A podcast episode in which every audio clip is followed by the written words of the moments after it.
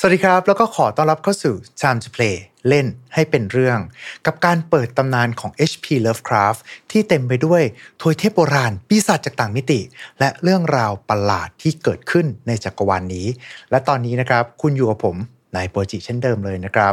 จากครั้งที่แล้วนะฮะเราได้มีการพูดคุยกันถึงลัทธิต่างๆซึ่งอยู่ในซีรีส์ของ Lovecraft ไปนะครับคุณซิดเนี่ยก็ได้มีการเอ่ยถึงซีรีส์ของหนังสือชื่อ A Song of Ice and Fire ขึ้นมาด้วยโดยที่พูดถึงลัทธิสักลัทธิหนึ่งซึ่งอยู่ในโลกของ Lovecraft และปรากฏตัวอยู่ในหนังสือเล่มนี้ถ้าเกิดว่าพูดชื่อว่า A Song of Ice and Fire เนี่ยผมว่าหลายๆท่านอาจจะไม่ค่อยรู้จักกันนะครับว่านี่มันหนังสือเรื่องอะไรแต่ถ้าเกิดพูดอีกชื่อหนึ่งของซีรีส์นี้นั่นก็คือ Game of Thrones ผมเชื่อนะครับว่าท่านผู้ชมท่านผู้ฟังหลายๆท่านเนี่ยก็คงจะเคยได้รับชมซีรีส์นี้กันทางทีวีกันมาแล้วนะครับผมและครับในซีรีส์นี้เนี่ยก็มีเรื่องราวของ Lovecraft อยู่ในนั้นมากมายด้วยเช่นเดียวกันบางส่วนเนี่ยก็อาจจะมีการนำเสนอมาทางทีวีซีรีส์แต่ว่าความ Lovecraft เนี่ยกลับมีอยู่มากมายในเวอร์ชั่นนวนิยายนะครับวันนี้เราจึงมาดูกันสิว่าแล้วมันมีความ Lovecraft อะไรบ้างในซีรีส์นี้เช่นเดิมเลยนะครับขอให้ทุกท่านเนี่ยเตรียมค่าสติ Sanity ไว้พร้อมแล้วมาเริ่มดำดิ่งกันกับTime to Play ของเราในวันนี้ครับ Mission to Pluto Podcast Let's get out of your orbit Time to Play เล่นให้เป็นเรื่อง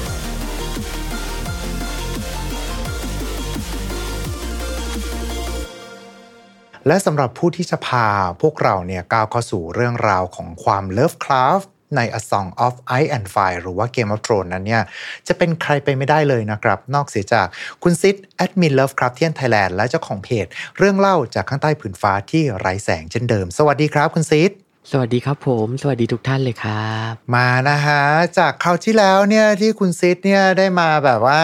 ทีสนะฮะมาหยอดไว้พวกเราเล็กๆนะครับผมว่าด้วยเรื่องของความ Lovecraft ที่อยู่ใน Game of Thrones คือก่อนหน้านี้ผมจำได้ว่าตอนที่อัดรายการกับทางคุณซิดเนี่ยทุกๆครั้งคุณซิดก็จะพูดถึงเรื่องของความ Lovecraft ว่าเนี่ยมันอยู่ในหลากหลายซีรีส์มากแล้วก็เกมโทรเนี่ยมันมีเลิฟคราฟอยู่ในนั้นเยอะมากเลยนะผมเองเนี่ยหลายๆครั้งก็จะเถียงไปนะครับว่าเฮ้ยคุณคิดไปเองหรือเปล่าอะไรที่มันดูลึกลับจะตีเป็นเลิฟคราฟหมดเลยเหรอแต่ว่าเหมือนว่ามันมีเรฟเฟอเรนซ์ที่จอร์จอาร์มาร์ตินเนี่ยเขาได้หยิบยกจากเลิฟคราฟมาใส่โดยตรงเลยถูกไหมครับก่อนอื่นเราต้องทำความเข้าใจกับเรื่องนึงก่อนว่าหนังสือชุดหนังสือนะฮะของลุงจอร์ดามาร์ตินเนี่ยที่เรียกA Song of Ice and Fireเนี่ยพอแปลงเป็นซีรีส์แล้วอะฮะเขาจะตัดรายละเอียดหลายอย่างทิ้งไปใช่ไหมซึ่งเป็นรายละเอียดสำคัญด้วยอย่างตำนานของอซอร์ไฮอะที่เป็นชื่อของซีรีส์เนี่ยก็ถูกตัดทิ้งไปใช่ไหมหรือว่ากบฏแบ็คไฟร์ไอ้นี่คือเป็นประเด็นสำคัญของซีรีส์เลยแบบถูกตัดทิ้งเกลี้ยงเลยแล้วก็แน่นอนว่าไอ้เรื่องเกี่ยวกับเวทมนต์ทั้งหลายเนี่ยก็ถูกตัดทิ้งไปด้วยแต่ว่าอย่างน้อยๆก็ยังมีมังกรนะใช่มังกรก็เป็นเวทมนต์นี่นะมันก็ดูมีความเวทมนต์นิดนึงนะครับผมแต่ว่าในส่วนของความเลิฟคราฟที่มันอยู่ในซีรีส์ตัวนี้เนี่ยเราก็ใช้ได้งี้ได้ไหมว่าอาจจะไม่ได้ถูกนำเสนอผ่านทางทีวีซีรีส์เพราะว่าเขาต้องตัดส่วนที่อาจจะดูไม่ได้สำคัญมากหรือว่าส่วนที่ไม่เกี่ยวข้องกับการเล่าเรื่องหลักไป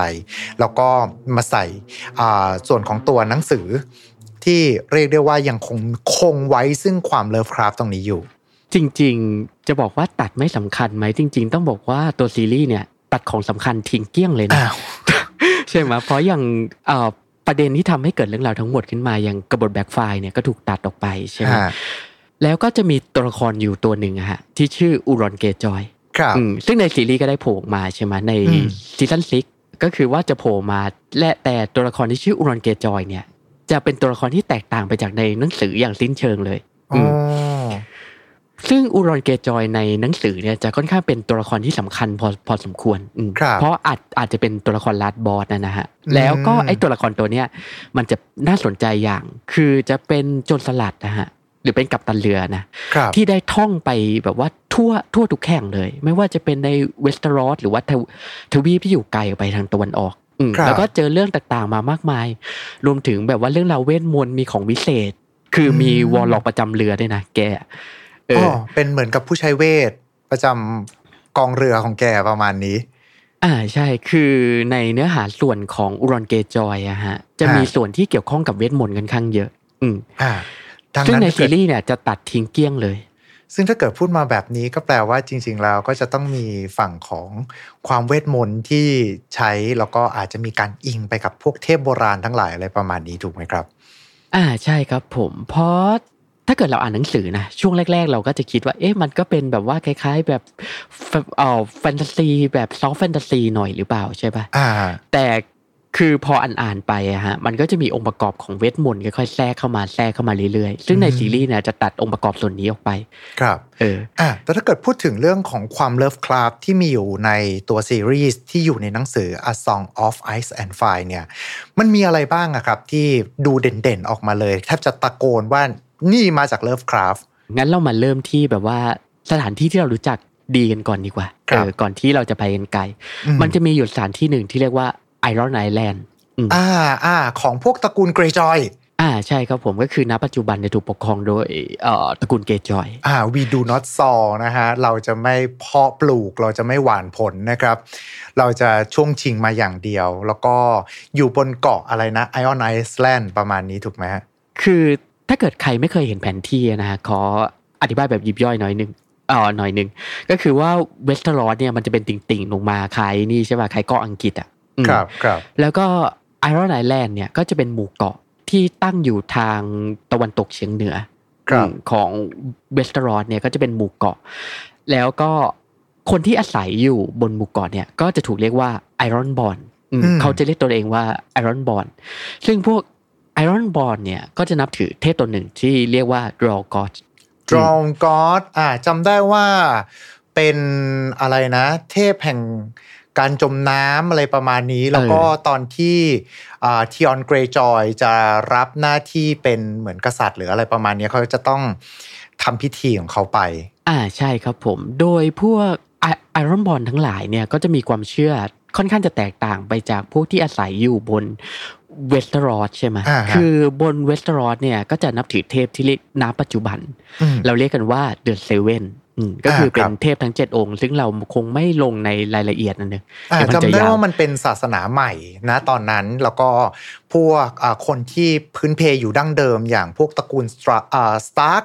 จากแดนเหนือก็จะนับถือพวกเป็นโอกอสก็คือเป็นวิถีเก่า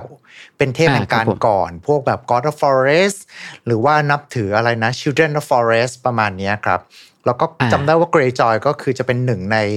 ตระกูลที่อยู่ในเวสเทอรอสมานานแล้วเหมือนกันดังนั้นเขาก็เลยจะมีวิถีเก่าของเขาก็คือนับถือเทพแห่งท้องทะเลแบบนี้ไปแล้วก็นึกออกแล้วทีออนเกรย์จอยรู้สึกว่าตอนนั้นจะเป็นพิธีชำระมั้งเพราะว่าทีออนมันโดนส่งไปอยู่กับสตาร์คตั้งแต่เด็กแล้วก็เลยพอกลับมาที่ตระกูลเนี่ยก็เลยต้องทำพิธีเข้ารีดประมาณนี้ครับใช่ครับผมก็พวกที่อาศัยอยู่บนหมู่เกาะเนี่ยนะก็จะมีวิถีชีวิตที่ต่างออกไปรวมถึงความเชื่อด้วยครับซึ่งไอ้รอกอสเนี่ยก็เป็นยังไงดีเป็นเทพที่ค่อนข้างจะสำคัญเพราะมันจะอ้างถึงสิ่งหนึ่งอะที่ชาวเลฟคาร์ทั้งหลายรู้จักกันดีนั่นคือเผ่าพันธุ์ที่เรียกว่าดีฟวันเฮ้ยมันเกี่ยวยังไงคุณงั้นเรามารู้จักประวัติกันคร่าวๆดีกว่าก็คือว่าเมื่อครั้งอดีตนะฮะตอนที่บนไอรอนไอแลนด์เนี่ยยังไม่มีมนุษย์ก็จะมีพวกมนุษย์นะฮะที่เรียกว่า The First Men ก็จะเป็นกลุ่มมนุษย์นี่แหละเดินทางมาถึงไอรอนไอแลนด์นะแล้วก็พอเดินทางมาถึงอ่ะก็ล่องเรือมาเนี่ยจากเวสเทอรอสนี่แหละล่องเรือมาจนถึงบูเกาะเนี่ยพอมาถึงย่างชายหาดคุณเขาก็จะเจอเก้าอี้ตัวหนึ่งตั้งทิ้งอยู่บนชายหาดนี่แหละไม่ใช่เก้าอี้เป็นบัลลังก์ซึ่งไอ้บัลลังก์เนี่ยก็จะเป็นบัลลังก์สีดำเลยแล้วก็ถูกสลักออกมาในรูปของปลาหมึกตั้งอยู่บนชายหาดซึ่งไอ้บัลลังก์ตัวนี้ฮะก็จะถูกเรียกว่า The Sea Stone Chair ครับ The First Men พอเดินทางมาถึงเนี่ยก็ไอ้บัลลังก์ตัวนี้แหละฮะไปตั้งอยู่แบบว่าก็บนเกาะเนี่ยสำหรับแบบว่ากษัตริย์นะฮะที่ปกครองหมู่เกาะเนี่ยครับแล้วก็ไอ้ The First Men ทั้งหลายที่เดินทางมาถึงเนี่ยฮะก็คือต้นตระกูลของพวก Greyjoy แล้วก็ Ironborn ทั้งหลายเนี่ยแหละแล้วก็หลายๆคนคงสงสัยนะแล้วเราจะมานึกถึงไอ้บัลลังก์นี่อะไรใช่ในเมื่อมันเกี่ยวอะไรกับทางฝั่งของเลิฟคราฟล่ะในเมื่อเลิฟคราฟก็ไม่ได้พูดถึงบัลลังก์สีดำใดๆหรือว่าบัลลังก์รูปปลาหมึกอะไรอย่างงี้คือเรายังไม่ได้ถึงใช่ป่ะว่าใครอ่ะเป็นคนที่สร้างไอ้เก้าอี้เนี่ยขึ้นมาครับ ถูกต้องมามันก็มีข้อสันนิษฐานอะไรมากมายนะฮะพอไอหินดำที่ใช้สลักซีสโตนแชร์เนี่ยมันไม่สามารถพบได้เลยไม่ว่าจะในเวสต์รอดหรือว่าทวีปที่อยู่ไกลออกไปครับพวกเมสเตอร์ทั้งหลายก็คือพวกแบบว่าพวกผู้รู้ทั้งหลายนะฮะแบบเราในซีรีส์เราก็จะเห็นใช่ไหมเขาจะมีเมสเตอร์อยู่เหมือนกับจะบอกว่าไงดีที่ปรึกษาของกษัตริย์ที่ปรึกษาของเจ้าเมืองที่ว่าเขาจะมีโซ่ล่ามอยู่ที่ตัวอยู่ตลอดเวลาประมาณนี้ใช่พวกเมสเตอร์เนี่ยก็จะแบบว่ามาถกเถียงกันใช่ไหมเรื่องประวัติศาสตร์แล้วเขาก็เริ่มที่จะตั้งข้อสันนิษฐานเกี่ยวกับไอ้ The Sea Stone Chair เนี่ยว่าใครเป็นคนสร้างมันซึ่งมันก็มีข้อเสนอของเมสเตอร์คนหนึ่งที่มีชื่อว่าเมสเตอร์ทีรอนไปซึ่งทีรอนไปเนี่ยก็ได้ตั้งข้อสันนิษฐานว่า The Sea Stone Chair เนี่ยอาจจะถูกสร้างขึ้นโดยเผ่าพันธุ์ที่เรียกว่า Deep One ใช้คำเดียวกันเลยเหรอฮะใช่ฮะเขาจะใช้คำว่า Deep One เลยก็คือจะเป็นชื่อเดียวกันกับตัวที่ปรากฏอยู่ใน Shadow Over Inmouth นะฮะใช่ครับผมก็คือว่าหยิบเอาไอเดียของเลิฟคราฟต์เนี่ยมาวางโป้งลงไปเลยประมาณนั้นแหละแต่ว่าเขาแค่พูดถึงชื่อ Deep One เฉยๆแล้วมันไปเกี่ยวอะไรกับเลิฟคราฟต์อ่ะคุณมันอาจจะแค่ชื่อพ้องกันเฉยๆว่าแบบผู้ที่มาจากทะเลลึกอะไรเงี้ยงั้นเรามาถึงนี้แบบว่าไอ้ Deep One เนี่ยมันคือตัวอะไรซึ่งถ้าเกิดอ้างอิงตามที่เมสเตอร์ทีรอนแกถึงอ่ะนะเขาก็จะอธิบายว่า Deep One เนี่ยจะเป็นเผ่าพันธุ์ประหลาดที่เกิดจากการสมสู่กันระหว่างสิ่งมีชีวิตจากท้องทะเลและก็หญิงสาวชาวมนุษย์คุ้นๆมานี่มันหลอกตรงกันเป๊ะๆเลยนี่วะใช่ฮะเพราะสำหรับใครที่ยังไม่ได้ไปฟังตอนนั้นนะฮะเราก็ขออ้อมนิดนึงว่าพวกชาวอินสเมาทั้งหลายเนี่ยก็เป็นลูกครึ่งของมนุษย์กับพวก Deep One ใช่ไหมก็คือ Deep One เนี่ยมาสมสู่กับหญิงสาวชาวมนุษย์แล้วก็เกิดเป็นสิ่งมีชีวิตก็คือชาวเมืองอินสเมาทั้งหลายที่หน้าตาเหมือนปลาเนี่ยแหละซึ่งสำหรับเจ้าพวก Deep One เองก็จะคล้ายๆกับครึ่งคนครึ่งปลาประมาณนี้ใช่แล้วก็พอแบบว่าเริ่มที่จะแก่ตัวไปเรื่อยๆก็จะเริ่มมีลักษณะเฉพาะของพวก Deep One เด่นขึ้นมาเรื่อยๆใช่ไหมฮะอาจจะเป็นสาเหตุหรือเปล่าว่าทำไมพอตอนที่ไปเนื้อเรื่องอยู่บนเกาะตัว Iron Island เนี่ยพวกตระกูลเกรย์จอยบางทีหน้าตาจะดูแบบแปลกๆดูตาห่างๆนิดนึงอะไรอย่างนี้นั่นน่ะสิแต่ในส่วนของ Iron Island เนี่ยบนซีรีส์เนี่ยก็ถูกตัดออกไปเยอะเหมือนกันนะ คือตัดออกไปเรียบเลยคือหลายตัวละครเด่นๆเนี่ยก็ถูกตัดออกไปอย่างวิกตอเรียนเกย์จอยเนี่ยคือก็ถูกตัดออกไปเลยทั้งที่ตัวเป็นตัวเด่นในหนังสือเหมือนกันครับผมกลับมาเข้าเรื่องของเราเดี๋ยวมันจะยาวอ่ะก็คือว่าแล้วคือยังไงดีล่ะพวกเมสเตอร์ทั้งหลายเขาลงความเห็นกันว่าไอ้สิ่งมีชีวิตประหลาดเนี่ยที่เรียกว่า Deep One เนี่ยก็อาจจะเป็นแบบว่าคนที่นำพาแบ็กสโตนเนี่ยฮะมาอย่างเวสเทอรอสเนี่ยแหละแล้วก็ไอตัวประหลาดเนี่ยแหละก็อาจจะเป็นที่มาฮะของความเชื่อเกี่ยวกับดราวก็อดทั้งหลายครับก็คือดราวก็อดเนี่ยก็อาจจะได้รับอิทธิพลมาจากดีฟวันเนี่ยแหละฮะทำให้ถือกำเนิดขึ้นมาแล้วก็กลายเป็นความเชื่อของพวกไอรอนบอลทั้งหลายครับผมนี่ก็คือตัวแรกนั่นเองนะฮะแต่เรื่องราวของแบ็กสโตนเนี่ยก็ยังไม่จบเสียทีเดียวนะคือเราก็ยังมีแบบว่าอ้อมๆนิดนึงก็คือว่ามันจะไม่ได้เจอแค่ที่ซีสโตนแชร์อย่างเดียวคือถ้าเกิดว่าเราเดินทางไปที่บนแผ่นดินใหญ่ของเวสเทอรอสนะฮะคือในซีรีส์จะไม่มีเอ่ยถึงไอ้สิ่งก่อสร้างตัวนี้แต่ในหนังสือจะมีการเอ่ยถึงซึ่งสิ่งก่อสร้างที่เรากำลังจะกล่าวต่อไปเนี่ยจะถูกเรียกว่า The High Tower The High Tower เนี่ยจะเป็นประภาคารสูงเลยซึ่งในหนังสือเนี่ยก็จะถูกเอ่ยถึงว่า The High Tower เนี่ยเป็นสิ่งก่อสร้างที่ใหญ่ที่สุดในโลกของนิยายเนี่ยนะครับแต่คือแบบว่าไม่ได้สูงที่สุดนะเพราะ Canterbury Lock เนี่ยสูงกว่าแต่ยังไงก็ตาม The High Tower เนี่ยก็ยังสูงกว่า The Wall อยู่ดีประมาณนั้นซึ่ง The High Tower เนี่ยจะเป็นประภาคารสูงที่ตั้งอยู่ใน The Reach นะฮะ The Reach นี่ก็จะเป็นดินแดนในส่วนทางตะวันตกของ Westeros นั่นเองครับโดย The High Tower เนี่ยมันจะมีอยู่2ส่วนก็คือว่าส่วนประภาคารที่ถูกสร้างโดยชาวเวสเทอรอสนะแล้วมันจะมีส่วนฐานด้วยซึ่งไอ้ส่วนฐานเนี่ยมันจะเป็นแบบว่าเป็นปราการเก่านะเป็นแบบว่าซากปรักหักพังเก่าๆอย่างเงี้ยยังไงก็ตามอ่ะไอ้ส่วนที่เป็นซากปรักหักพังเก่าเนี่ยมันก็ถูกสร้างโดยแบ็กสโตนเหมือนกันเอาจริงแล้วแปลว่ามันอาจจะตรงนั้นมันเป็นเหมืองแบ็กสโตนมาก่อนหรือเปล่าคือมันไม่เจอที่อื่นไง คือมันเจอแค่แบบว่าถูกใช้สร้างเป็นเก้าอี้กับไอ้ปาการที่เป็นฐานของ The High Tower เนี่ยแหละแค่2ที่คือจะไม่เจอที่อื่นเลยซึ่งชาวเมสเตอร์ก็ถกเถียงกันนะว่าจริงๆแล้วไอ้ปาการเก่าเนี่ยมันถูกสร้างโดยใครซึ่งบางส่วนก็เขาก็จะแบบว่าเล่าว่าบางทีมันถูกสร้างโดย The Deep One อย่างเงี้ยใช่ไหมแต่บางส่วนก็จะเชื่อกันว่าจริงๆแล้วอ่ะไอ้ฐานของ The High Tower เนี่ยจะถูกสร้างโดยชนเผ่าหรือว่ากลุ่มคนที่เรียกว่า Matchmaker ซึ่ง Matchmaker เนี่ยมันก็จะเป็นแบบว่าคล้ายๆชนเผ่าหรือว่าพวกมนุษย์นะฮะที่อาจสับสูญไปในยุคปัจจุบันในนิยายแล้วนะฮะแต่กาลครั้งหนึ่งเนี่ยมันเป็นชนเผ่าที่แบบว่ามีอยู่เยอะบนเกาะแห่งหนึ่งในทวีปที่อยู่ทางตะวันออกซึ่งไอ้เกาะแห่งนี้จะเรียกว่าโรราชซึ่งไอ้พวกที่เรียกว่าเมชเมเกอร์ทั้งหลายก็จะเป็นแบบว่าคล้ายแบบว่าช่างก่อสร้างที่เก่งมากก็จะชอบแบบว่าสร้างปาการอะไรทั้งหลายหรือว่าเส้นทางวงกฏอะไรทั้งหลายนะก็เลยมาเป็นชื่อเมชเมเกอร์เมชที่แปลว่าเขาวงกฏประมาณนี้นะฮะแล้วมันก็มีเรื่องที่น่าสนใจอย่างเกี่ยวกับไอ้เมชเมเกอร์เนี่ยนะฮะเพราะคือในยุคที่เกิดเรื่องราวในนิยายเนี่ยไอ้พวกนี้สูญหายไปหมดแล้วถูกต้องมั้ยครับ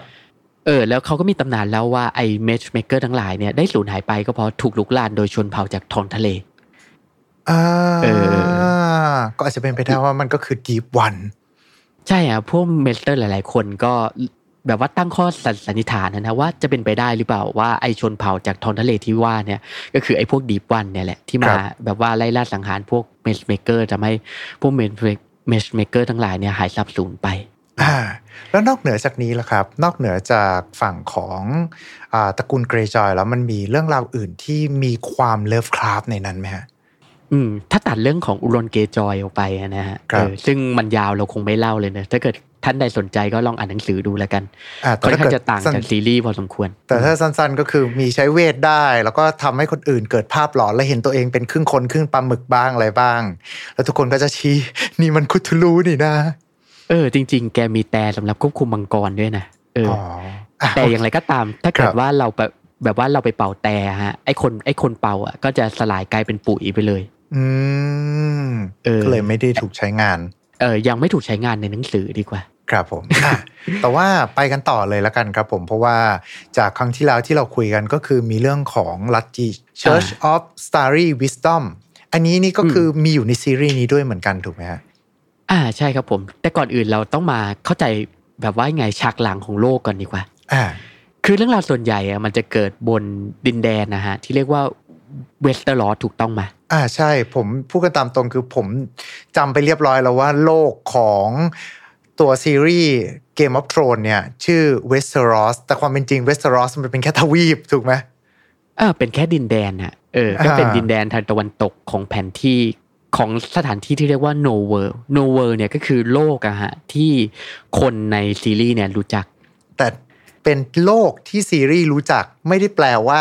มันคือทั้งโลกเพราะว่าแดนเหนือขึ้นไปก็ถือว่าเป็นพื้นที่นอกแผนที่ไปเรียบร้อยละก็คือพอข้ามจากเวสเตอร์ลอสไปอะฮะมันก็ทางตะวันออกกันนะคือพอข้ามแบบพอข้ามดินแดนที่เรียกว่าทะเลแคบไปมันจะมีแบบว่าช่องแคบเล็กๆกันนะคือพอข้ามไปมันจะมีผืนทวีปใหญ่เลยที่เรียกว่าเอซอสก็คือที่เดนาริสหนีไปตั้งแต่ตอนช่วงต้นๆแล้วก็สุดท้ายไปแต่งงานกับคาโดรโกใช่ครับแม่มังกรของเรานั่นเองนะครับใช่มันก็จะเป็นทวีปที่เรียกว่าเอซอสคือมันจะเป็นทวีปที่แบบว่ายาวแล้วก็กว้างมากซึ่งถ้าเกิดว่านับจริงๆแล้วเนี่ยพื้นที่ตรงนี้เนี่ยถือว่าเป็นพื้นที่ที่ใหญ่มากใหญ่กว่าเวสเทอรอส 3-4-5 เท่าได้แล้วที่สำคัญกว่านั้นคือถ้าเกิดใครเปิดแผนที่ดูนะไอ้ส่วนที่เราเห็นนะของเอซอสบนแผนที่นะมันแค่ติ่งของมันเองนะเพราะคือเราไม่รู้จริงๆว่าจริงๆแล้วไอ้ผืนทวีปเนี่ยมันใหญ่ขนาดไหนคือมันยังแบบว่าขยายออกไปอีกทางตะวันออกคือเลยพ้นเขตแผนที่ออกไปอีกครับก็เลยแล้วคือไอ้แผนที่เราเห็นส่วนใหญ่ก็จะเรียกว่าโลกที่เรารู้จักคือแบบว่าโลกของแบบว่า2 Away and Find มันไม่ได้เล็กแค่นั้นไงแต่คือเขารู้จักกันแค่นั้นครับก็ไอ้นี่คือต้องอธิบายไว้ตรงนี้เพราะมันจะเกี่ยวกับข้องกับเนื้อหาของเราในลำดับต่อไปนะครับซึ่งไอ้ชื่อเอซอสเนี่ยก็ไม่ได้แบบว่าชื่ออย่างเป็นทางการด้วยนะในนิยายคือในนิยายจะไม่มีชื่อนี้เรียก แต่ยังไงก็ตามคือแบบว่าคือลุงมาตินแกชอบไปออกงานใช่ไหมแล้วก็มีคนสัมภาษณ์แกอะไรเงี้ยซึ่งลุงมาตินนะฮะก็จะเรียกไอ้ผืนทวีปเนี้ยว่าเอสซอชแล้วก็ทำให้ไอ้ชื่อเนี้ยก็จะถูกเรียกโดยเหล่านักอ่านทั้งหลายครับซึ่งในทวีปเอสซอชเองก็จะมีตำนานที่เกี่ยวข้องกับฝั่งของเลิฟคราฟต์อยู่ถูกไหมฮะเพียบเลยฮะซึ่งก็เริ่มต้นที่ไอ้ Church of Starry Wisdom เนี่ยแหละครับซึ่ง Church of Starry Wisdom เนี่ยนะฮะก็จะเป็นลัทธิที่ถูกกล่าวถึงในเล่มมังกรเริงระบำซึ่งเป็นเล่ม5แล้วก็เป็นเล่มหลังสุดนี่แหละของทั้งชุดซีรีส์นี้แต่ในตัวซีรีส์เนี่ยเขาจะไม่ได้เอ่ยถึงใช่ไหมพอเขาจะตัดส่วนของเวทมนต์อะไรทั้งหลายออกไปซึ่งคนที่ไปเจอไอ้ลัทธิเนี่ยก็คืออาเรียสตาร์ตอนที่หนีไปที่เอสซอสแล้วก็ถ้าเกิดว่าในซีรีส์คือก็จะไปเรียนรู้กับเทพไร้หน้าแล้วก็ทำให้ตัวเองกลายมาเป็นนักฆ่าไปแต่ณปัจจุบันในหนังสือนี่คือนางก็ยังตาบอดอยู่แล้วก็มองเห็นผ่านแบบว่าแมวอะไรประมาณเนี้ยนะฮะครับยังไม่ได้เป็นแบบว่ามือสังหารอะไรอย่างนั้นซึ่งเราก็ไม่รู้ว่าชะตากรรมของนางจะเป็นยังไงต่อไปเลยเนี่ยก็หวังว่าลุงแกจะมีโอกาสได้ออกเล่ม6กันนะเราจะได้รู้ครับ ยังไงก็ตามกลับมาถึง Church of Starry Wisdom ก่อนคือถ้าเกิดจะเล่าถึงไอ้ลัทธิเนี่ยต้องกล่าวถึงตำนานของมันด้วยโดยไอ้ตำนานที่มาเนี่ยก็มันจะเป็นตำนานเกี่ยวกับจักรวรรดิหนึ่งอะฮะที่เคยตั้งอยู่อะบนเอสซอสเนี่ยแหละมันจะเป็นจักรวรรดิใหญ่เลยแล้วก็มีทีมแบบจีนๆหน่อยอะนะฮะมันจะเป็นดูมีความจีนดูมีความเอเชียตะวันออกไกลประมาณนี้ใช่โดยไอจักรวรรดิเนี่ยก็จะเรียกว่า The Great Empire of the Dawn The Great Empire of the Dawn จักรวรรดิอาทิตย์อุทัยอันยิ่งใหญ่อย่างนั้นเหรอจะแปลอย่างนั้นก็ได้โดยไอเนี่ยโดยแบบว่าที่มาของพวกจักรพรรดินะฮะคือถ้าเกิดอิงตามตำนานนะคือจะเป็นเรื่องจริงหรือเปล่าไม่รู้ก็เล่าว่าพวกจักรพรรดิและจักรพรรดิดีๆเนี่ยทั้งหลายเนี่ยจะสืบเชื้อสายมาจากเทพที่เรียกว่า God on Earth ซึ่งไอเทพที่เรียกว่า God on Earth เนี่ยก็จะเป็นลูกอะฮะของเทพ2ตัวที่เรียกว่าLion of Night ก็จะเป็นเทพที่มีหัวเป็นสิงโตเลยเนอะแล้วก็จะเป็นเทพผู้หญิงอีกตัวหนึ่งที่เรียกว่า Maiden Mage of Light มันจะคล้องจ้องกันน่ะมันจะจำง่ายหน่อยชื่อเทพ2ตัวเนี่ยโดยจักรพรรดิกับจักรพรรดินีอะฮะของจักรวรรดิเนี่ยก็จะมีชื่อที่ค่อนข้างจะจำง่ายหน่อยเพราะเป็นชื่อของอัญมณีทั้งหลายนะอย่าง Shade Emperor อย่างเงี้ย Opal Emperor อย่างเงี้ยนะโยก Opal นะฮะก็จะเป็นพวกอัญมณีอ่ะนะทั้งหลายรัตนชาติทั้งหลายก็จะมีหลายรุ่นเลยซึ่งผมก็จำได้ไม่หมดนะว่ามีกี่รุ่นต้องขออภัยซึ่งสิ่งที่น่าสนใจคือจะมีอยู่รุ่นหนึ่งที่เป็นจักรพรรดินีอะฮะจะเรียกว่า Amethyst Empress ก็คือจักรพรรดิดีองค์เนี้ย ก็จะมีน้องชายอยู่คนหนึ่งซึ่งไอ้น้องชายคนเนี้ยก็แบบว่าลิษยาพี่สาวเนอะว่าประมาณว่าเองแบบว่าเองเป็นผู้หญิงอย่างเงี้ยก็จะมาปกครองบ้านเมืองได้ไงก็สุดท้ายไอ้น้องชายคนเนี้ยก็เลยไปล้มล้างจักรพรรดินีองค์เนี้ยแล้วก็สถาปนาตัวเองขึ้นเป็นจักรพรรดิโดยไอ้จักรพรรดิไรเนี้ยก็จะเป็นที่รู้จักกันในชื่อที่เรียกว่า Bloodstone Emperor โดยยุคสมัยของ Bloodstone Emperor เนี่ยนะฮะก็จะเป็นยุคสมัยความโหดร้ายเลยก็คือบอกว่าเป็นดาร์กเอจเลยอ่ะว่ากันง่ายๆก็คือมีการกดขี่ผู้คนจับคนมาบูชายันทำอะไรเยอะแยะเต็มไปหมดแล้วก็ไอ้จักรพรรดิรายนี้ด้วยก็จะศึกษาแบบศาสตร์มืดทั้งหลายเนโครแมนซี่อะไรทั้งหลายนะฮะแล้วก็มีการผีเวทมนต์ดำทั้งหลายประมาณนี้ไปแล้วก็สมัยก่อนนะคือจักรวรรดิเนี่ยก็จะบูชาเทพแห่งยีติคือดินแดนแถบนี้ก็จะเรียกว่ายีติอ่ะนะฮะคือเขาจะมีเทพของเขาแล้วก็ไอ้จักรพรรดิองค์เนี้ยพอขึ้นมามีอำนาจก็ยกเลิกบูชาไอ้เทพพวกนี้เลยแล้วก็เปลี่ยนไปบูชาแบล็กสโตนที่ล่วงหล่นมาจากฟ้าก็คือมันแบบว่าอยู่มาวันหนึ่งคืออิงตามตำนานนะก็จะมีแบบว่าหินสีดำเนี่ยมันล่วงหล่นมาจากฟ้าแล้วก็แบล็กสโตนEmperor เนี่ยนะฮะก็จะไปบูชาไอ้ Bloodstone เนี่ยแล้วก็ทำให้มีคนเชื่อว่าไอ้ Bloodstone Emperor เนี่ยฮะก็คือจะเป็นนักบวชองค์แรกของลัทธิ Starry Wisdom เนี่ยแหละซึ่งชื่อตรงเดียวกันกับทางในซีรีส์ของทาง Lovecraft ด้วยเหมือนกันถูกไหมครับใช่เพราะในมันมีต้นกำเนิดมาจากการ์ตูนลูมิตอสของ Lovecraft เลยฮะใช่ไหมเพราะในผลงาน Haunted of the Dark อ่ะ ก็จะมีเล่นเกี่ยวกับChurch of Starry Wisdom เนี่ยแหละก็คือเอาชื่อเนี่ยมาวางแปะเลยครับแล้วถ้าจำไม่ผิดก็คือมีหินสักอย่างนึงอยู่ในนั้นด้วยใช่ฮะแทปโซเฮดอนแต่แบ็กสโตนเนี่ยผมว่าน่าจะอ้างถึงงานของโรเบิร์ต อี ฮาวเวิร์ดมากกว่าเพราะโรเบิร์ต อี ฮาวเวิร์ดคนเขียนโคแนนนะแกจะเคยเขียนงานของที่เป็นการ์ตูนลูมิตอสนะฮะชิ้นหนึ่งซึ่งเป็นเรื่องสั้นที่ชื่อว่าแบ็กสโตนเนี่ยแหละก็น่าจะอ้างถึงเรื่องนั้นแต่สิ่งที่น่าสนใจอย่างนะเพื่อท่านใดสงสัยนะคือมันจะบัตสโตนเอ็มเพอเรอร์เนี่ยก็ปกครองจักรวรรดิอยู่ในช่วงเวลาหนึ่งนะแล้วจะแบบว่าไงเนี่ยก็แบบว่าแกไปยกเลิกบูชาเทพใช่ป่ะก็เลยทำให้เทพพิโรธแล้วก็ทำให้แบบว่าเกิดรัฐการอันยาวนานขึ้นมาก็คือว่าแสงตะวันหายไปจากฟ้าเลยแล้วก็ทำให้เกิดค่ำคืนอันยาวนานขึ้นมาก็เป็นไปได้ว่าไอ้ค่ำคืนอันยาวนานเนี่ยฮะคือในเวสเทอรอสเนี่ยก็อาจจะเจอเหมือนกันก็คือว่าในแต่เวสเทอรอสช่วงนั้นก็อาจจะโดนไวท์วอล์กเกอร์บุกอยู่อะไรประมาณนี้นะก็คือเป็น Winter is Coming ตามตระกูลของ Stark นั่นเองนะครับใช่แต่มันเป็นอดีตอันห่างไกลมากนะฮะซึ่งเราก็ไม่รู้ว่าในยุคนั้นนะมันเกิดอะไรขึ้นบนเวสเทอรอสเลยนะครับแต่ว่าโอเคกลับมาที่ Church of Starry Wisdom กันดีกว่าในเมื่อตอนนี้เนี่ยก็คือ Bloodstone Emperor ก็ล่มเรียกว่าสิ้นพระชนชีพไปเรียบร้อยแล้วก็จักรวรรดิก็ล่มสลายไปแต่ว่าตัว Church หรือว่าตัวโบสถ์แห่ง Starry Wisdom ก็ยังคงอยู่ถูกไหมฮะ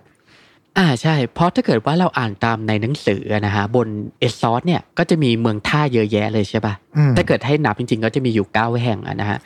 คือไอเมืองท่าใหญ่ของเอซอสทุกแห่งเลยก็จะมีไอลัทธิพวกเนี้ยอาศัยอยู่ครับ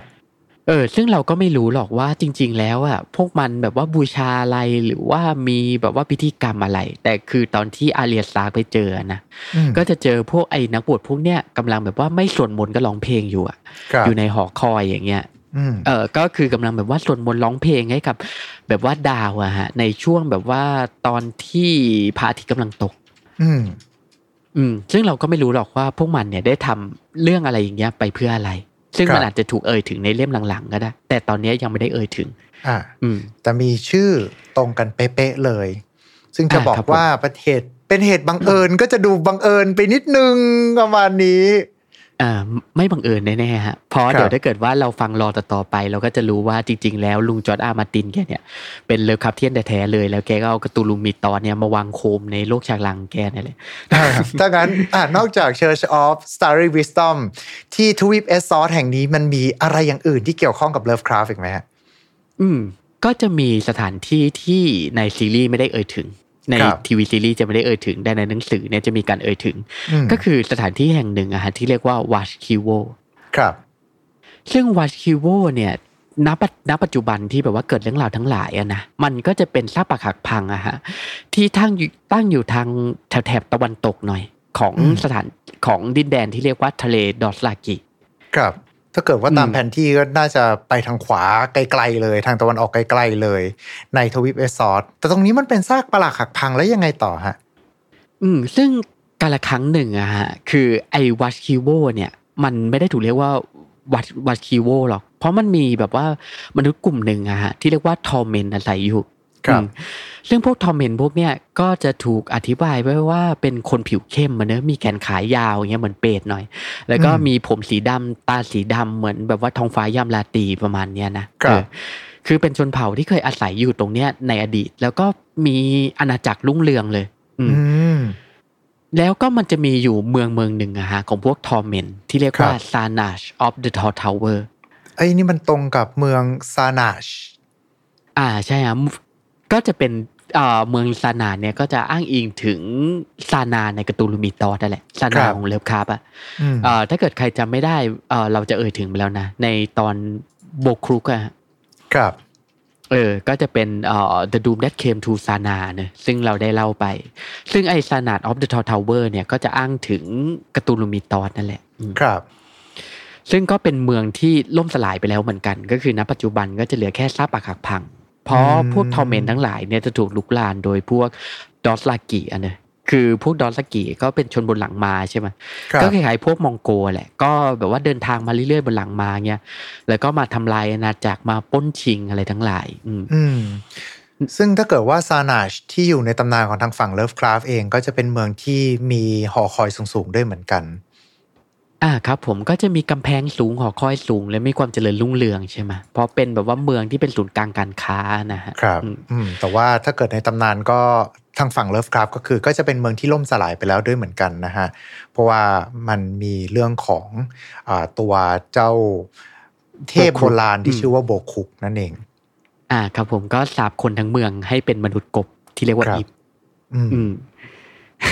ก็ไอเนี่ยมันจะค่อนข้างต่างกันหน่อยแต่ยังไงก็ตามก็เป็นเมืองที่ล่มสลายไปแล้วเหมือนกันครับผมแล้วก็มี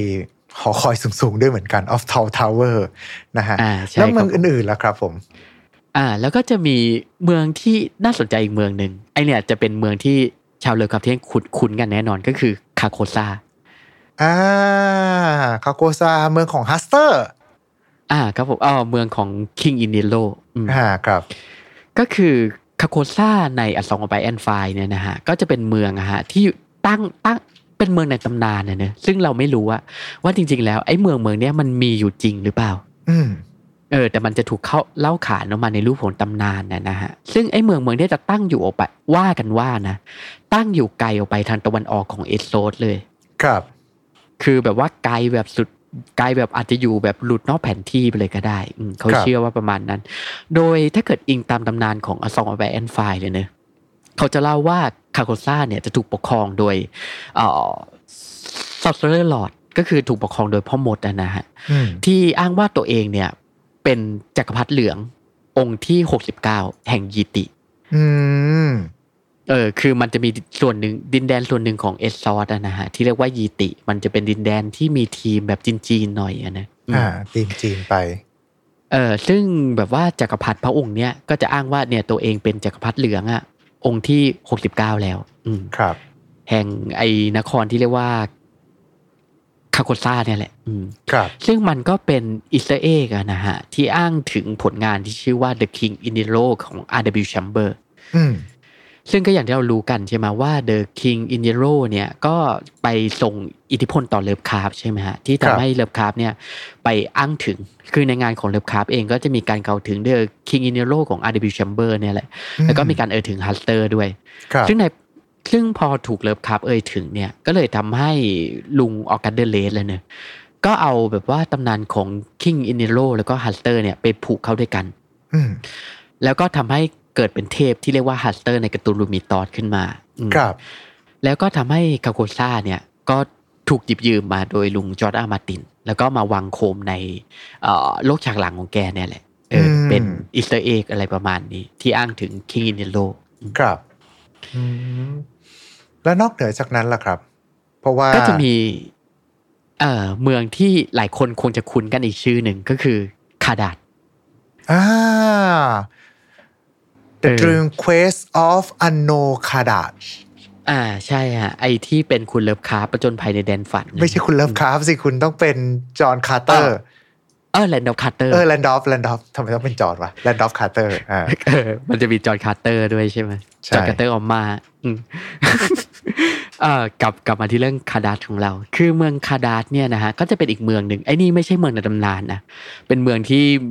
มีอยู่จริงบนเอซอสเนี่ยแหละแต่มันจะอยู่ไกลไปทางแผ่นไกลไปทางตะวันออกเลยของแผนที่ซึ่งไอ้เมืองนี้นะฮะคนที่อาศัยอยู่เนี่ยก็จะอ้างว่าไอ้เมืองเนี้ยมันเป็นนครแห่งแรกแล้วก็เป็นนครที่เก่าแก่ที่สุดอ่ะของโนเวิลด์เลย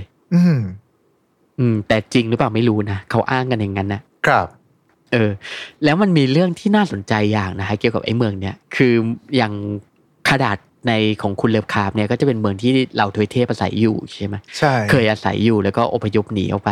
แต่ไอ้เมืองเนี่ยฮะมันจะมักจะถูกใช้ที่เป็นแบบว่าสถานที่ประกอบพิธีกรรมเพื่อบูชาเทพวิปลาสก็คือเป็นเมืองที่เต็มไปด้วยคนบ้าประมาณเนี้ยที่แบบว่าชอบแบบว่ามาประกอบพิธีกรรมประหลาดอะไรกันในเมืองประมาณเนี้ยฮะคือมันเป็นสถานที่ที่แบบว่าคนที่อาศัยอยู่ในละแวกนั้นก็ไม่กล้าเข้าใกล้ครับ ก็คือแบบว่าไอ้พวกนี้มันบ้าไปหมดแล้วเราก็ไม่อยากเข้าใกล้เมืองเนี่ยนะฮะก็เลยทำให้ไอ้เมืองข้อมูลเกี่ยวกับเมืองเนี้ยมันน้อยเราก็รู้กันว่ามันเป็นเมืองที่แบบว่าเต็มไปด้วยเรื่องราวประหลาดแบบเลิฟคราฟเลยนะถ้าอย่างนี้ถ้าเกิดบอกว่าคาดะที่บอกว่าเป็นเมืองที่อยู่ในแดนฝันของซีรีส์เลิฟคราฟเป็นไปได้ไหมว่าในส่วนของ A Song of Ice and Fire หรือว่า Game of Thrones เนี่ยก็คือจะกล่าวถึงนายอาราโลเทพหรือเปล่านั่นน่ะสิเพราะเราก็ไม่รู้เหมือนกันว่าไอ้เทพที่พวกนี้บูชาเนี่ยมันคือตัวอะไรใช่แต่ว่าใช้คำว่าเป็นเทพวิปลาสประมาณนี้นะใช่ฮะเขาจะใช้ถ้าเกิดจะไม่มีภาษาอังกฤษเขาจะใช้คำว่าแมดก็อดเลย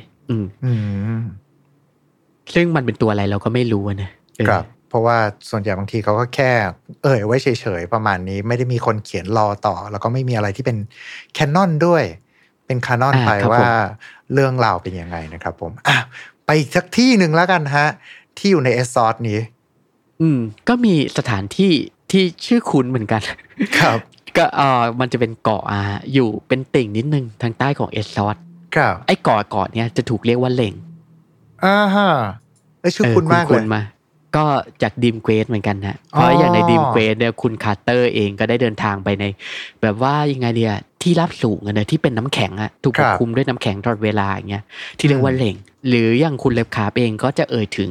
ไอ้ที่รับสูงที่เรียกว่าเหล่งเนี่ยหลายครั้งในงานของแกแต่เราก็ไม่รู้ใช่ไหมว่าไอ้เหล่งเนี่ยหน้าตาเป็นยังไงแต่ในA Song of Ice and Fireเนี่ยมันมีการปักหมุดเลยว่าเหล่งเนี่ยมันอยู่ตรงไหนและมันก็เป็นเกาะครับแต่ยังไงก็ตามไอ้เกาะเนี่ยมันไม่ใช่เกาะน้ำแข็งฮะแต่มันเป็นเกาะที่เต็มไปด้วยป่าคือไอ้เกาะเนี่ยจะถูกปกคลุมด้วยป่าหมดเลยแล้วก็เป็นที่อยู่อาศัยของเผ่าพันธุ์วานอนนะเนี่ยไม่ใช่ลิงนะ คือมันมีลิงเหมือนกันแต่คือว่าชนไอ้พวกที่อาศัยอยู่เนี่ยส่วนใหญ่จะเป็นวานอนแล้วก็ไอ้วานอนพวกนี้ก็จะค่อนข้างฉลาดเกือบจะเทียบเคียงกับมนุษย์เลยก็คือจะไม่เท่ามนุษย์ดีเป็นลักษณะของลิงที่วิวัฒนาการมาเหมือนจะเป็นรอยต่อระหว่างลิงกับมนุษย์อะไรประมาณนี้โดยที่ก็จะมีหางที่อาจจะสั้นหรือว่าอาจจะไม่มีหางเลยแล้วก็มีสติปัญญาที่สูงแล้วก็สามารถใช้อุปกรณ์ต่างๆได้ใช่ฮะแต่สิ่งที่น่าสนใจเนี่ยก็ไม่ใช่พวกวานอนพวกนี้เลยนะเพราะสิ่งที่น่าสนใจอ่ะคือสิ่งที่อยู่ลึกลงไปข้างใต้เกาะมากกว่าครับเพราะถ้าเกิดอิงตามตำนานเนี่ยนะคือข้างใต้เกาะที่เรียกว่าเหล่งเนี่ยนะฮะก็จะมีซากปรักหักพังโบราณเนี่ยนะซึ่งไม่รู้ว่ามันถูกใครสร้างหรือมันอยู่ตรงนั้นน่ะมาตั้งแต่เมื่อไหร่เป็นแบบว่าแค่ลองจินตนาการดูว่าเป็นนครใต้ดินที่ล่มสลายไปแล้วก็ได้ลูริเย่แน่นอนอันนี้แต่มันอยู่ใต้เกาะไงมันไม่ได้จมอยู่ใต้ทะเลแล้วมันก็มีตำนานเล่าว่าไอ้ภายในซากปรักหักพังแห่งเนี้ยฮะมันมีเทพโบราณนะฮะที่เรียกว่าดิโอวันน่ะสถิตอยู่แล้วมันก็มีตำนานเล่าด้วยนะว่าการครั้งหนึ่งอะฮะคือก็มีจักรพรรดิชาวยีติอะนะก็คือแบบว่าเป็นจักรพรรดิที่ปกครองดินแดนในแถบเนี้ยได้บุกมายึดเกาะแห่งนี้ได้สำเร็จในช่วงเวลาหนึ่งแล้วคือแบบว่าพระองค์อะนะก็เกิดแบบสงสัยว่าไอ้ข้างใต้เกาะเนี่ยมันมีอะไรอยู่คือเขาก็มีคนไปสำรวจใช่ไหมแล้วก็แบบว่าเจออุโมงค์เจอเครือข่ายอุโมงค์อะไรทั้งหลายอ่ะคือมันจะเป็นแบบเครือข่ายอุโมงค์ใหญ่ๆเลยแล้วก็มีซากปรักหักพังเป็นเมืองเนี่ยแบบขยายใหญ่แบบไม่รู้จบเลยพูดง่ายๆก็คือเป็นเหมือนกับเขาวงกฏที่เป็นระบบข้างใต้พร้อมกับมีเมืองที่แอบซ่อนอยู่ภายในใช่ฮะก็คือว่าพอมีคนเจอใช่ป่ะก็ไปแจ้งให้กับองค์จักรพรรดิรู้องค์จักรพรรดิก็เลยส่งแบบว่าคนน่ะลงไปสำรวจพอส่งคือก็ส่งคนลงไปเยอะเหมือนกันแต่ก็ปรากฏว่าส่วนใหญ่เนี่ยก็หายสับสูญไปเลยครับในขณะที่ไอ้ทุกคนเลยอะฮะที่รอดกลับมาก็มาจะเสียสติไปเลิฟครับมากแล้วก็มีการเอ่ยถึงด้วยนะว่าก็มีจักรพรรดินะฮะบางพระองค์อะนะก็ได้เคยลงไปพบกับดิโอวันด้วยแล้วก็มีการแบบว่าพูดคุยแลกเปลี่ยนกันเกี่ยวกับในบางเรื่องนะครับคือแบบว่าไปขอคำแนะนำแต่ยังไงก็ตามหลังจากอุบัติเหตุก็คือว่าส่งแบบว่าคนส่วนใหญ่ลงไปอย่างเงี้ยแล้วก็ทุกคนกลับมาถ้ารอดตายกลับมาก็กลายเป็นบ้าหมดเลยก็เลยทำให้จักรพรรดิคิดว่าเนี่ยมันเริ่มที่จะอันตรายเกินไปแล้วนะแล้วก็ตัดสินใจที่จะสั่งปิดทางเข้าทั้งหมดที่อยู่ที่แบบว่าสามารถเชื่อมต่ออะฮะจากบนเกาะไปถูกซากปรักหักพังข้างใต้เนี่ยก็คือทำให้ณปัจจุบันเนี่ยก็ไม่มีใครสามารถที่จะลงไปข้างใต้เกาะได้อีกเลยแต่เขาก็เชื่อกันว่าดิโอวันนะฮะก็ยังคงสถิตอยู่ข้างใต้เหล่งเนี่ยแหละครับมั่นใจมากวันนี้คุทธลูแน่นอนนะฮะ ก็เลิฟคราฟต์เนี่ยเต็มนะครับเป็นตัวอย่างนะครับเป็นตัวอย่างของการ์ตูนมีตอสที่อยู่ในSong of Ice and Fireครับซึ่งจริงๆแล้วมันน่าจะมีเยอะกว่านี้หรือเปล่าหรือว่ายังไงคุณใช่เพราะถ้าเกิดจะเอ่ยถึงกันจริงๆนะคือในเล่มแรกๆเนี่ยมันจะมีความเป็น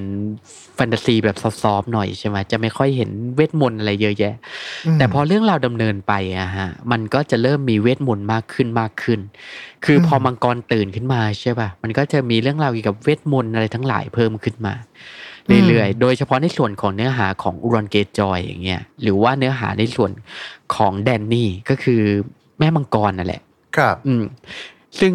แม่มังกรณปัจจุบันในหนังสือก็ยังอยู่ที่ไอ้นี่นะฮะก็อยู่บนเอสซอร์ด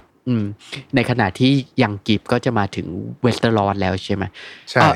ในซีรีส์ไม่มีขอต้องอธิบายเพิ่มเติมว่ายังกิฟเนี่ยจะเป็นตัวละครที่ไม่มีในซีรีส์แต่ก็อ้างว่าตัวเองเนี่ยก็เป็นแบบว่าไงเป็นลูกหลานของทการเลียนอย่างเงี้ยฮะก็เลยมาชิงบัลลังก์แล้วก็เชื่อว่าไอ้ยังกีบเนี่ยก็อาจจะเป็นแบ็คไฟล์คนใหม่แต่เราคงไม่ลงในรายละเอียดระดับนั้นนะเพราะมันเป็นลอที่ต้องเล่ากันยาวเกี่ยวกับกบฏแบ็คไฟล์เนี่ยนี่ผมว่าจริงๆถ้าไม่นับว่าเราจะต้องพูดถึง Lovecraft เนี่ยเรามานั่งคุยกันว่าส่วนของ A Song of Fire and Ice ไม่ใช่สิ Ice and Fire ที่ต่างจากตัว The Game of Thrones ที่เป็นทีวีซีรีส์เนี่ยมันมากน้อยขนาดไหนนะฮะเนี่ยโอ้โหเยอะมากเลยที่คุณแฟนบันแท้มากเลยเนี่ยเพราะผมเป็นแฟนบอยซีรีส์นี้ก็จริงๆที่ผลักดันเรื่องนี้มาก็เพราะผมอยากจะพูดถึงซีรีส์นี้ฮะผมเป็นแฟนบอย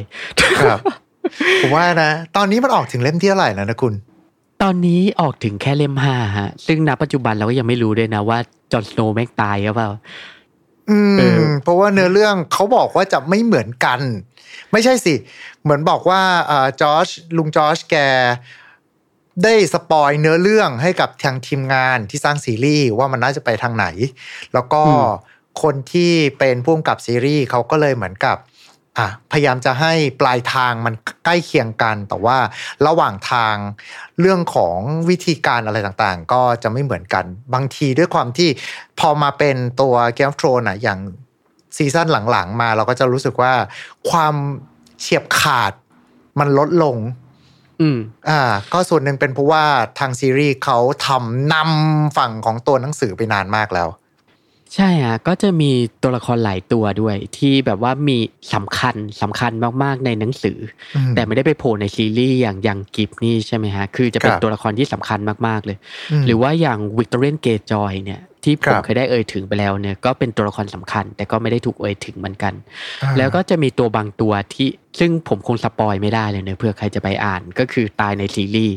แต่ในหนังสือเนี่ยก็ยังอยู่อ๋อโอเคผมแป๊บนึงนะหนังสือยังอยู่แต่ในซีรีส์เสียชีวิตไปแล้วคือเป็นตัวละครที่ OP ที่สุดตัวหนึ่งในเรื่องผมบอกอย่างนี้ดีกว่าแล้วก็อยู่กับแดนนี่มีพลังสูงมากก็คือว่าใช่ฮะเป็นตัวละครตัวหนึ่งในซีรีส์คือในซีรีส์เนี่ยก็สำคัญไหมก็ไม่ค่อยสำคัญแต่ในหนังสือเนี่ยคือสำคัญมากนี่ต่างกันเยอะขนาดนี้เลยเนี่ยคือเป็นตัวละครที่ OP มากๆอะฮะในนิยายนะซึ่งผมก็ไม่สปอยหรอกเผื่อใครจะไปอ่านในนิยายเลยเนี่ยก็จะค่อนข้างแตกต่างอยู่แต่สำคัญผมว่าน่าจะเป็นยังกิฟเนี่ยแหละคือผมว่าจอห์นสโนว์ก็น่าจะตายจริงแล้วก็อาจจะเป็นยังกิฟเนี่ยแหละที่มาเล่นบทอซอร์ไฮคู่กับแดนนี่เพราะโดยปกติก็ทาแกเรียนก็นั่นแหละฮะก็แบบว่าก็รักกันเองเลยเนี่ยใช่ป่ะในหมู่เครือญาติซึ่งถ้าเกิดยังกิฟเนี่ยเป็นทาแกเรียนจริงก็เป็นไปได้ว่ายังกิฟเนี่ยแหละก็จะมาได้กับแดนนี่แล้วก็ทำให้ทาการเรียนเนี่ยก็จะไปสู้กับไวท์วอลเกอร์อีกทีหนึ่งครับซึ่งมันจะมีตำนานที่เรียกว่าอซอร์ไฮด้วยซึ่งถูกตัดออกไปจากในซีรีส์มันจะเป็นตำนานเกี่ยวกับผู้กล้าเลยนะซึ่งผมคงไม่เล่าขอแบบสรุปย่อๆละกันอซอร์ไฮจำได้ว่าก็มีในซีรีส์นะแล้วสุดท้ายมันมาเฉลยว่าก็บอกว่าอะไรอ่ะไม่สามารถที่จะฆ่าได้ด้วยชายเมนเช่นเดียวกันครับทุกซีรีส์พอบอกว่า no man can woman มาตลอดนะฮะ ใช่แต่ตำนานอซอร์ไฮเนี่ยมันก็เป็นที่มาของชื่อซีรีส์ใช่ไหมซองออฟไอแอนด์ไฟว์ก็คือเป็นตำนานของผู้ชายคนหนึ่งที่จำเป็นจะต้องสละคนที่ตัวเองรักนะฮะเพื่อที่จะสร้างอาวุธขึ้นมาเพื่อเอาไปฆ่าไวท์วอล์กเกอร์อ๋อเพราะถ้าเกิดในซีรีส์จำได้ว่าในตำนานเขาก็จะเล่าถึงตรงนี้เหมือนกันว่าต้องสละชีพคนรักก็เป็นไปได้นี่คือแค่การคาดเดานะไม่ใช่สปอยนะแค่การคาดเดาเฉยๆก็เป็นไปได้ว่าพูดถึงซีรีส์แต่ซึ่งจบไปเรียบร้อยแล้วนานหลายปีแล้วแต่ว่าฝั่งของตัวหนังสือก็จริงๆคือเรื่องมันก็ถ้าบอกว่าแดนียังแม่มังกรยังไม่ได้กลับไปที่เวสเทอรอสเลยนี่ก็แปลว่าก็น่าจะห่างกันเยอะอยู่เหมือนกันแล้วก็ไม่รู้ด้วยว่าลุงจอร์จแกจะเขียนเสร็จในช่วงชีวิตของแกไหมจะเขียนจบหรือเปล่านี่สิน่าจะได้ค่าลิขสิทธิ์ไปรัวๆยาวๆไปเรียบร้อยแล้วใช่แต่ก็อยากแนะนำให้แบบว่าท่านที่ชอบเลวคาไปอ่านนะเพราะมันจะมีหลายๆจุดนะฮะโดยเฉพาะในส่วนของพวกตระกูลเกย์จอยอ่ะที่เล่าผ่านทางวิตเทอเรนเกย์จอยอย่างเงี้ยมันจะมีความเป็นกลิ่นของเลวคาค่อนข้างสูงเพราะทางฝั่งไอรอนไอแลนด์เนี่ยหรือว่าทางฝั่งดอนนะฮะมันจะมีตระกูลดอนใช่ไหมที่ปกครองดอนอยู่ทางใต้อะฮะของเวสเทอรอสซึ่งเนื้อหาของตระกูลเนี่ยจะถูกตัดออกไปจากซีรีส์เลยคือจะถูกลดความสำคัญลงในขณะที่ในตัวนิยายเนี่ยจะค่อนข้างสำคัญพอสมควรได้สิครับผมแต่ก็น่าจะประมาณนี้ดีกว่านะครับสำหรับวันนี้นะฮะผมเพราะว่าสิ่งเรื่องราวมันเยอะมากเลยก็ยังไงก็ตามก็ต้องขอบคุณนะทางคุณซิดเป็นอย่างสูงนะครับที่ได้มาเล่าให้กับพวกเราได้ฟังกันในวันนี้ครับขอบคุณทุกท่านที่ฟังจนจบเช่นกันครับผมแล้วก็เช่นเดิมเลยนะครับถ้าเกิดว่าจะเป็นการไม่รบกวนเกินไปฝากกดไลค์กดแชร์กด Subscribe กด Follow ตามช่องทางที่ทุกท่านเนี่ยกำลังรับชมหรือว่ารับฟังกันอยู่นะครับจะได้ไม่พลาดพอดแคสต์ดีๆจากพวกเราชาวพลูโตนะครับแล้วถ้าเกิดว่าชอบเรื่องราวของ HP Lovecraft มาติดตามรายการของพวกเรากันได้นะครับก็จะมีทุกๆ2อาทิตย์นะครับผมแล้วก็จะสลับกันกับพวกเรื่องราวของตำนานเมืองหรือว่าเรื่องราวสยองขวัญต่างๆนั่นเองนะครับผมก็วันนี้ขอบคุณทุกท่านเป็นอย่างสูงสำหรับการติดตามรับชมตอนนี้ผมพยายามจะเล่นเกมอยู่อย่างหนึ่งสมมุติว่าถ้าเกิดว่าทุกท่านฟังมาจนถึงตอนนี้นะฮะช่วยพิมพ์กันเข้ามาหน่อยได้ไหมครับว่า Greyjoy เราก็ตามด้วยคอมเมนต์นะครับผมถ้าเกิดว่ายังก็ตามขอบคุณครับแล้วก็ไว้เจอกันใหม่โอกาสหน้าวันนี้สวัสดีครับ Mission to Pluto Podcast Let's get out of your orbit Time to play เล่นให้เป็นเรื่อง